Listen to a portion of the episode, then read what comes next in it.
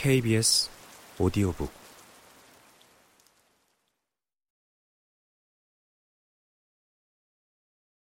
까멜리아라는 사이 공간을 통해 드러난 열애의 삶들. 그리고 또 다른 주인공이 있다. 바로 까멜리아와 향미. 동백이가 가게를 임대해 단정한 한글 간판으로 바꾸기 전에 까멜리아 간판은 정확히 소위 맥양집 간판의 외양을 빼닮았다. 맥양집이란 주택가 깊숙이 있는 성매매 업소를 지칭하는데 보통 HY 크리스탈 M체로 꽃 이름을 가게 이름으로 새기고 맥주, 양주를 메뉴로 내걸며 창문이 없고 동네에서 가장 허름한 지역에 군락을 이루고 있다.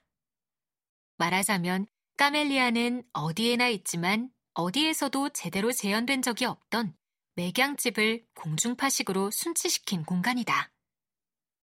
이 순치는 봉합을 위해서가 아니라 지워진 이들의 서사적 공간을 재창출해 말해질 수 없었던 이야기들이 드러날 수 있게 하는 장치로서 기능한다. 예컨대 향미 말이다.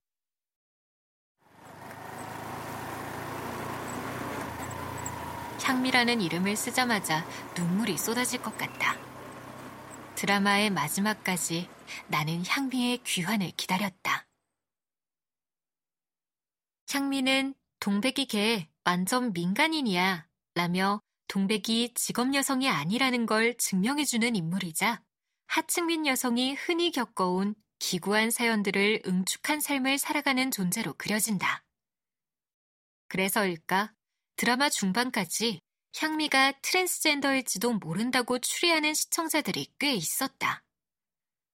향미가 가고 싶어 하는 코펜하겐이 세계 최초의 성전환 수술이 이루어진 곳이기도 하고 가족들에게 버림받았을 뿐만 아니라 동백이와 초등학교 동창이었지만 전혀 알아보지 못하는 것 등이 그러한 추리에 그럴듯한 살을 붙여갔다.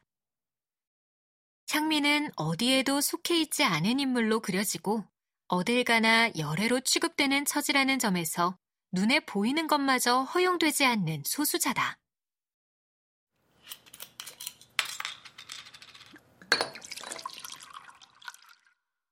향미가 입에 달고 사는 말은 자신은 착한 남자들 눈엔 안 보인다 라는 소리였다. 향미는 남자들의 구린내를 기막히게 잡아낸다. 향미를 마음속 깊이 낮추어 보던 남자들은 향미가 머리를 쓰는 존재라는 걸 아주 손쉽게 잊어버렸다가 뒤통수를 맞는다. 이 드라마에서 가장 소외된 존재, 가장 이해받지 못한 존재, 가장 기능적인 존재는 향미였다. 향미는 동백이의 무결함을 증명해주는 역할을 맡았다. 향미는 동일한 하층민 여성으로서 경제적 곤궁을 겪었지만 성판매는 하지 않은 동백의 결정이 쉽지 않았음을 증명하기 위한 기능을 수행한다. 하지만 향미의 실종 24시간 전으로 되돌아가 한 회의 이야기가 오롯이 향미의 서사로 채워져 흘러가고 난 다음의 향미는 더 이상 시청자들에게도 드라마 안에서도 열애가 아니다. 향미는 동백이가 용식에게 사랑받는 모습을 보고 부러워하지만 향미가 욕망한 것은 정작 남자가 아니었다. 향미는 두 가지 소원을 말한다. 나를 잊지 말아요. 그리고 다음 생에는 동백이의 딸로 태어나고 싶다고 한다.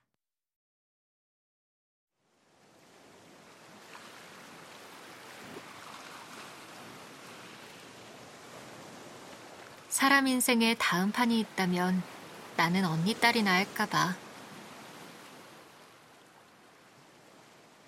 동백이는 딸의 이름으로 향미의 본명을 따서 고운이라고 짓는다. 향미의 두 가지 소원은 그렇게 죽어서야 이루어진다. 향미가 끝내 살아남아 까멜리아처럼 물망초를 향미만의 질서가 통용되는 공간으로 만들어냈다면 어떤 일이 벌어졌을까? 나를 잊지 말아달라고 한 향미가 모두에게 잊히지 않을 공간을 만든 모습을 상상해 본다. 착한 사람 눈에는 안 보이는 향미는 착하지는 않지만 나쁘지도 않은 이상한 사람들이 잔뜩 모이는 가게를 만들지 않았을까? 세계에 존재하지만 지워져 버린 사람들을 위한 공간 말이다.